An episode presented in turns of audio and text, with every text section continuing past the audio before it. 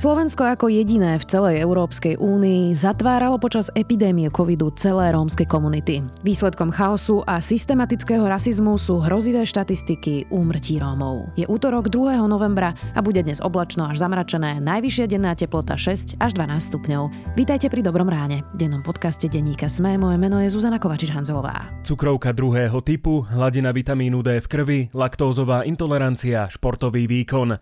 Na tieto a mnohé ďalšie oblasti nášho života má vplyv aj genetika. Zdravie a prevencia sú na prvom mieste. Spoznajte svoju DNA.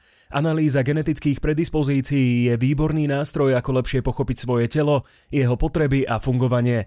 Získajte prehľad o svojich zdravotných predispozíciách, metabolizme a športovom výkone vďaka analýze DNA od DNA Era www.dnaera.sk.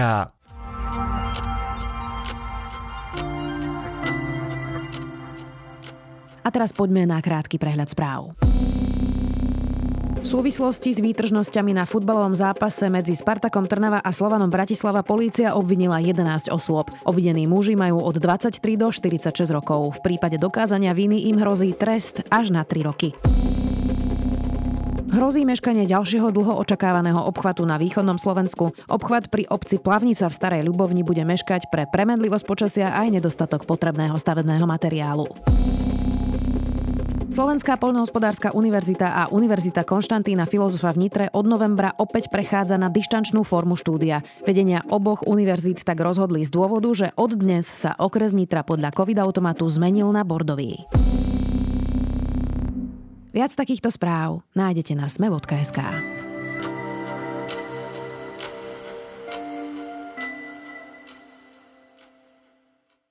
Keď sa na jar zatvorili celé rómske osady, bolo to bez plánu a bez infraštruktúry. Tisícom ľudí chýbali základné potraviny, hygienické potreby, lieky a mnohí sa celé týždne nedostali k lekárovi napriek vážnym diagnózam. Karantény osád sme na Slovensku robili ako jediný v Európe. Výsledok je hrozivý. V osadách sme nechali ľudí premoriť a zomrelo ich dvakrát viac a oveľa mladších. Viac už s Danielou Hajčákovou, redaktorkou denníka Sme.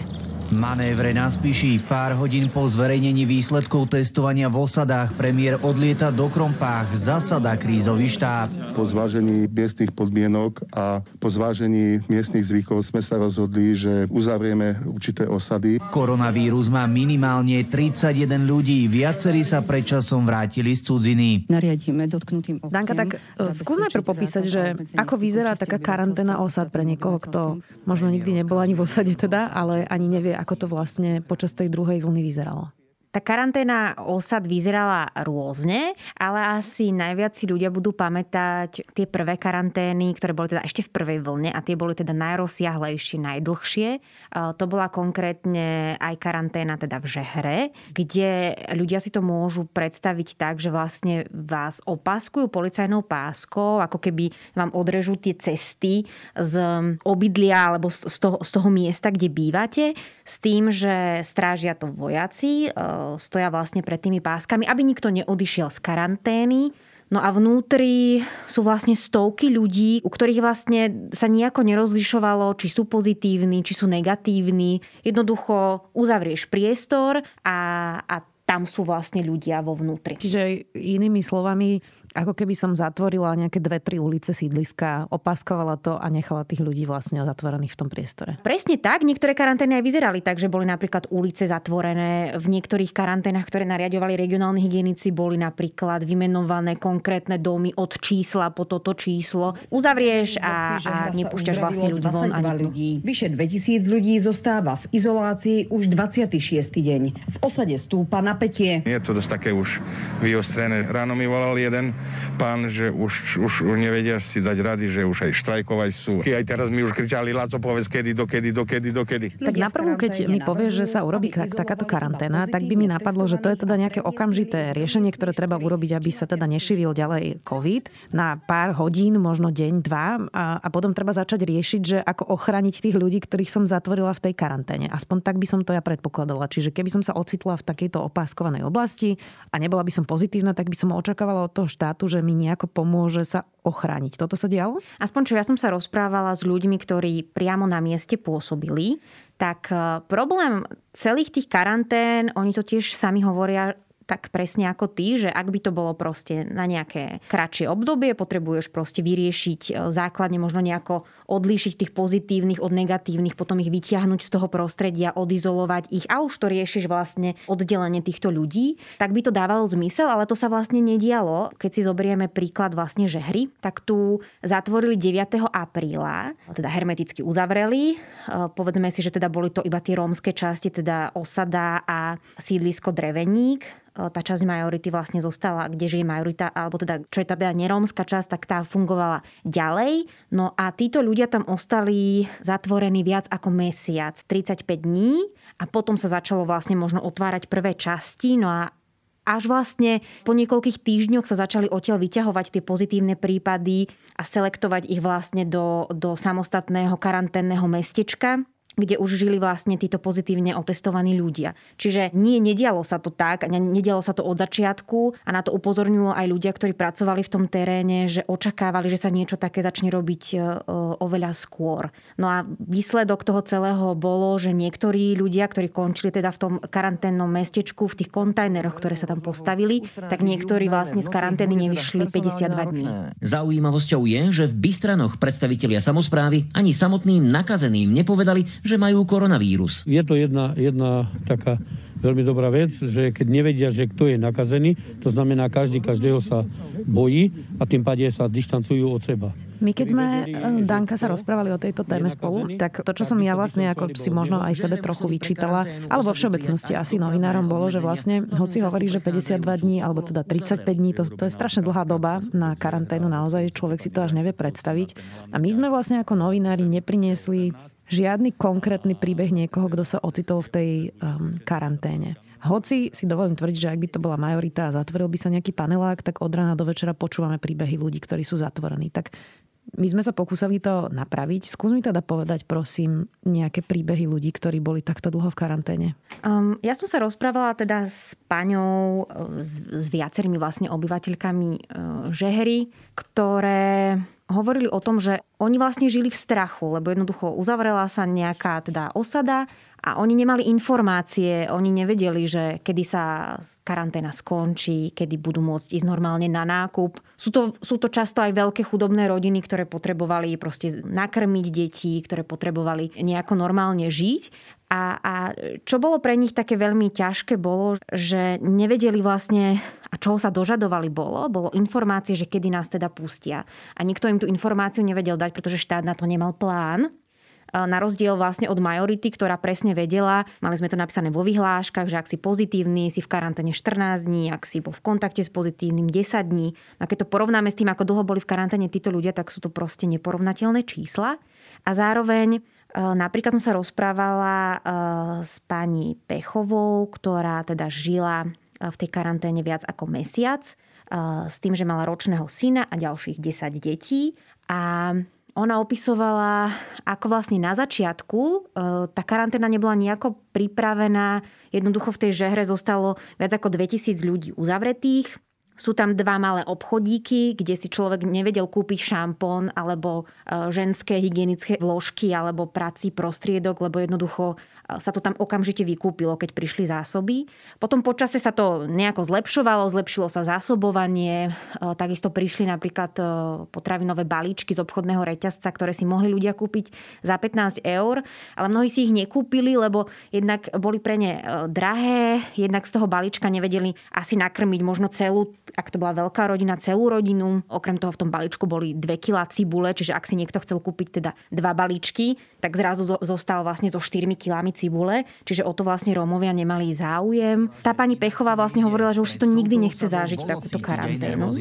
Je 10 hodín a vy stále neviete, ako to bude s jedlom, nie, ako to bude s liekmi. Nie, nie, nám nikto nič nepovedal. Spoliehajú sa, že zásobovanie aj zdravotnú starostlivosť im zabezpečia tak, ako slúbili, no v prvých hodinách karantény chcú počuť najmä jasné pokyny. Tak z toho, čo mi hovorí, že to naozaj chýbali úplne základné veci, nie? Veď to je naozaj niečo také, že to by asi malo napadnúť štátu, že keď zatvorí ľudí, tak im musí doniesť aspoň jedlo, nie? Ono im to asi napadlo, veď to jedlo nejako došlo, ale celé to bolo nepripravené a nikto ako keby sa na to nepozrel očami tých ľudí vo vnútri, že čo všetko budú potrebovať. Treba povedať, že mnohé ľuďom zabezpečili a suplovali vlastne asistenti, ktorí chodívajú bežne do týchto rómskych komunít pomáhať a na nich sa môžu naozaj, mohli sa ľudia na nich obrátiť. Čiže oni im naozaj, naozaj pomohli, aj možno príbuzní alebo známi zvonku karantény prinášali ľuďom vlastne veci k tým páskam, kde teda boli ohraničené tie karantény. Čiže nejako svojpomocne si tí ľudia pomohli,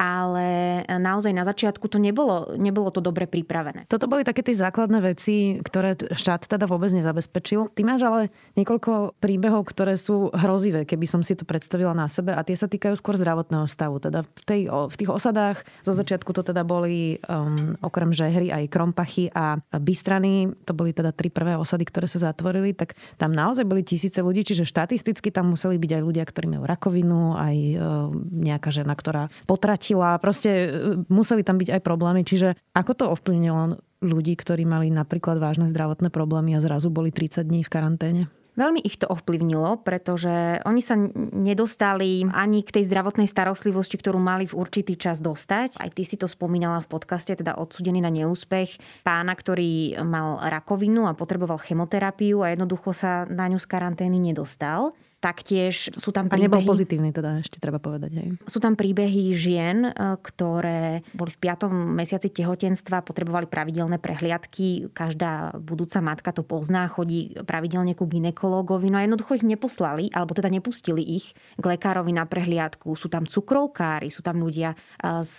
po infarktoch, ktorí chodia pravidelne, pravidelne k svojmu lekárovi na prehliadke. Jednoducho sa, sa nedostali von z karantény.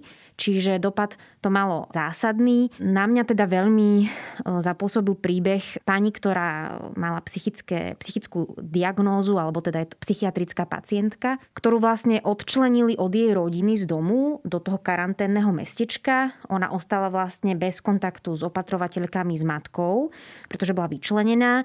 A samozrejme, že sa jej tam snažili pomáhať, ale jednoducho je to psychiatrický pacient, ktorý keď e, nemá ten svoj zaužívaný spôsob života, nedostávala tú injekčnú liečbu ako, ako predtým, ale zrazu musela prejsť na tabletky, lebo tam nemal vlastne to kto podávať. Čiže ona zostala takto izolovaná a jej stav sa naozaj veľmi zhoršil a tí pracovníci, e, ktorí chodívali vlastne do toho karanténneho mestečka, hovorili, že až ju museli napokon e, hospitalizovať, čo tiež nebolo v tej dobe jednoduché, pretože nájsť miesto pre psychiatrického vlastne pacienta pacienta z karanténneho mestečka v nemocniciach vôbec nebolo jednoduché. Čiže malo to veľký dopad e, na život tých ľudí. V nejakom bode prišla ombudsmanka Patakijová práve so súpisom všetkého, kde sa porušujú práva práve tých ľudí, ktorí sa ocitli v týchto karanténach. Presne to, čo sme popisovali, okrem toho, že nemali zabezpečené základné veci ani prístup k zdravotnej starostlivosti, tak nemali ani jasný pokyn, že kedy sa tá karanténa skončí a za akých podmienok. E, nedodržiavali sa tam vlastné pravidla, ktoré si vlastne tá hygiena na Slovensku Slovensku stanovila, že má byť 10% pozitívnych, potom sa to znižovalo, nedodržovalo rôzne, rôzne inak. Um, a napadla to. Podala podanie na generálnu prokuratúru. A čo sa s tým, Danka, stalo? Preveril teda niekto, aspoň ex post, že urobili sme chybu, aby sme sa z toho poučili, že ako to vlastne bolo. Vieme vôbec nejaký výsledok? Zaoberal sa tým nejaký súd, nejaká prokuratúra?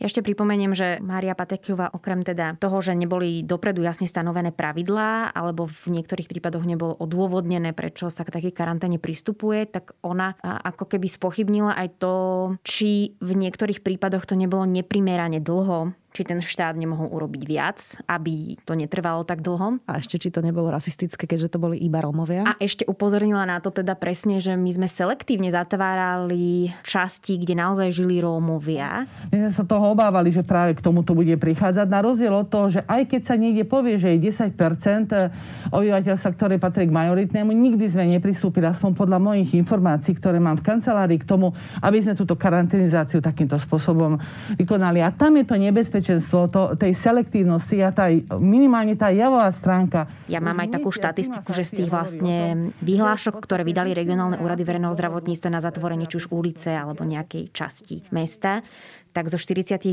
obcí bolo 48 takých, kde teda sú zaradené do toho atlasu rómskych komunít z roku 2019, čiže tam žije významná časť Rómov, čiže presne sa to týkalo tejto skupiny ľudí. No a čo sa stalo s týmto podnetom? Tento podnet prišiel generálnemu prokurátorovi, ktorý ho odsunul na krajské prokuratúry, no a tie nejaké prešetrenie odložili. Generálna prokuratúra to odloženie, ktoré doteraz vlastne nie je nejako uzavreté, zdôvodňovala tým, že vlastne generálny prokurátor sa obrátil na ústavný súd, v ktorom vo svojom podnete ako keby spochybňoval, či regionálne úrady môžu obyčajnou vyhláškou príjmať rôzne zásadné nejaké e, obmedzenia alebo opatrenia v prípade pandémie, či na to netreba zákon, či oni majú to oprávnenie takto to robiť. Treba ale povedať, že v tom podnete, ktorý vlastne podal generálny prokurátor, on sa tam špecializuje nejako na karantény. Je to vo všeobecnosti vyhlášky, ktoré vydávalo vlastne regionálne úrady verejného zdravotníctva viaceré. Čiže my ako keby nemáme tu odpoveď napriek teda prvej vlne, druhej vlne, teraz tretej vlne, ktorá aktuálne e, prebieha, tak zatiaľ nemáme k tomu žiadne stanovisko, ktoré by hovorilo, ako sa Slovensko vlastne vysporiadalo s tým, že dokázalo zatvoriť celé rómske komunity na dlhé obdobie. A v niektorých treba povedať, v niektorých prípadoch opakovane. V tých vyhláškach sa dokonca niektorých niektoré miesta opakovali, zatvorili ich raz, zatvorili ich druhýkrát. Nemáme k tomu žiadne nejaké právne stanovisko, ktoré by povedalo, že to nebolo v poriadku. Ty si, Danka, vieš predstaviť, že by takto zatvorili nejaké neromské komunity opakovane viackrát na neurčito.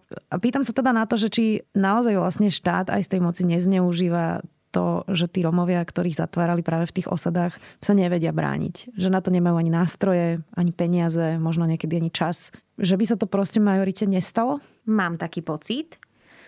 Mám taký pocit, ale veď to aj vidíme z tých čísel, že jednoducho sa nestávalo, aby boli takto zatvárané, nazvem to tak, nerómske obce.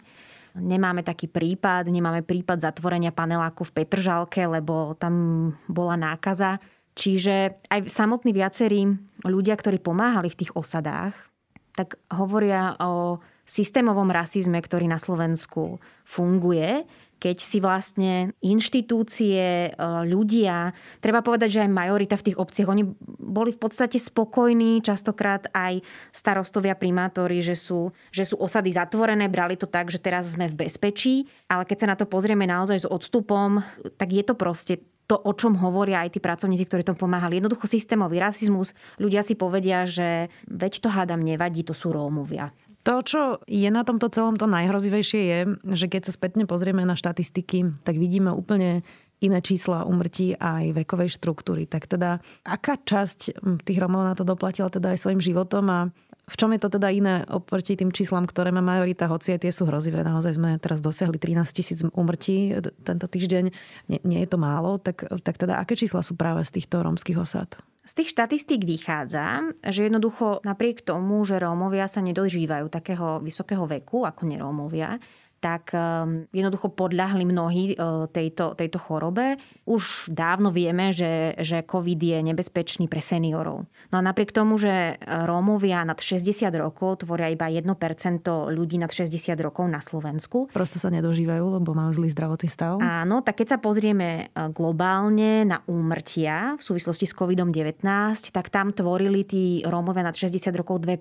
Čiže ako keby dvakrát viac, ako by z toho demografického hľadiska mali tvoriť. Čiže ich naozaj COVID zasiahol, sú tam vyššie percentá hospitalizácií mladých ľudí, vyššie percentá úmrtí mladých ľudí, čiže oni naozaj doplácajú na tú svoju vylúčenosť, na horší zdravotný stav. A to teraz vidíme počas pandémie, ktorá to úplne odhalila, že práve v situáciách, keď e, sa máme postarať o tých najslabších, tak oni vlastne v tých situáciách trpia najviac. To, čo by mohlo v tej tretej vlne pomôcť, Danka, je samozrejme očkovanie, veď my o tom hovoríme v Dobrom ráne dokola, aj v denníku SME o tom píšeme dokola. Tak teda ako sú na tom so zaočkovanosťou vylúčené komunity? No ja som si dnes pozerala percenta zaočkovanosti práve v tých e, oblastiach, ktoré boli karanténizované v prvej vlne. A ja to neviem nazvať inak ako zlyhaním, lebo... lebo zlyhaním štátu myslíš? Uh, určite, lebo ak sa pozrieme na celkovú zaočkovanosť v žehre a je tam zaočkovanosť 11%, tak uh, neviem vlastne, čo, čo mám k tomu dodať. je to proste nezvládnutie toho celého. Je to pre mňa nezrozumiteľné, že vlastne po tom všetkom, čo tam bola karanténa, uh, ako to celé vlastne vyzeralo, tak výsledok toho mať, že, že zaočkovanosť v oblasti, kde je naozaj veľa tých zraniteľných ľudí, je 11%, to je strašne málo. Čo som si uvedomila, keď som, eh, keď som písala článok, aj keď som počúvala podcast, eh, veď mnohé informácie som vlastne čerpala aj z podcastu Odsúdený na neúspech, tak pre mňa bolo to uvedomenie si, že nielen, že my sme sa takto postavili k Rómom ako k celku, ale že jednoducho ani, ani štát napriek tomu, že to núkali tie organizácie, ktoré s Rómami pracujú, že im pomôžu nejako odfiltrovať alebo, alebo aspoň im povedať, že ktorí Rómovia, teraz hovorím o tých prvých karanténach, dokážu tú karanténu stráviť aj doma a nemusia ich potom presúvať napríklad v Žehre do toho karanténneho mestečka tak e, jednoducho sa to neurobilo a všetci putovali do karanténneho mestečka. No a teraz keď si to predstavíme, tak ako mi to opisovali tí ľudia, jednoducho sú tam, v tej žehre bývajú ľudia, ktorí majú byty, ktorí majú domy a potom sú naozaj ľudia, ktorí majú chatrče a je naozaj ťažké tam dodržiavať nejakú karanténu. Ale teraz, keď sa pozrieme na ľudí, ktorých zobrali z ich domu, z ich bytu, kde by pokojne mohli tú karanténu dodržať a presunú ťa do kontajnera, do unimobunky, do karanténneho mestečka, tak e, neviem, ako sa môžu cítiť tí ľudia, ktorí si povedia, že veď ja mám doma taký komfort, ako možno ostatní ľudia, pre prečo som ja vyňatý a môžem sa tak akurát pozerať z okienka vlastne e, kontajnera na svoj dom, v ktorom by som pokojne mohol stráviť ten čas karantény, ale som niekde vylúčený do karanténneho mesta. Takže to je aj niečo, čo kritizovali ľudia, ktorí pracovali v tých karanténach. A e, ťažko sa to vysvetľovalo tým ľuďom, prečo sa im to deje. Ťažko sa im vysvetľovali tieto, tieto postupy, lebo logicky, keď sa nad tým zamyslím, tak aký bol na to dôvod, ja neviem. Že sa to vlastne ani nedá vysvetliť. Viac teda v článku Daniely Hajčakovej, redaktorky denníka Sme.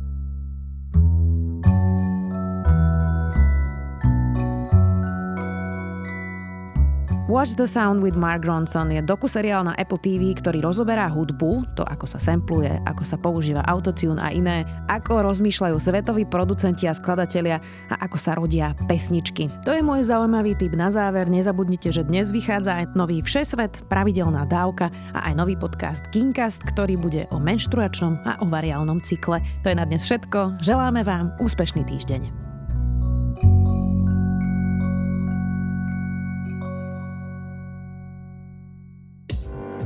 Volám sa Zuzana Kovačič-Hanzelová a v denníku SME pre vás pripravujem rozhovory o politike a spoločnosti. Vychádzajú takmer každý deň a nájdete ich vo všetkých podcastových aplikáciách ako rozhovory ZKH. O politike, chudobe, spoločnosti aj kultúre vždy na aktuálne témy.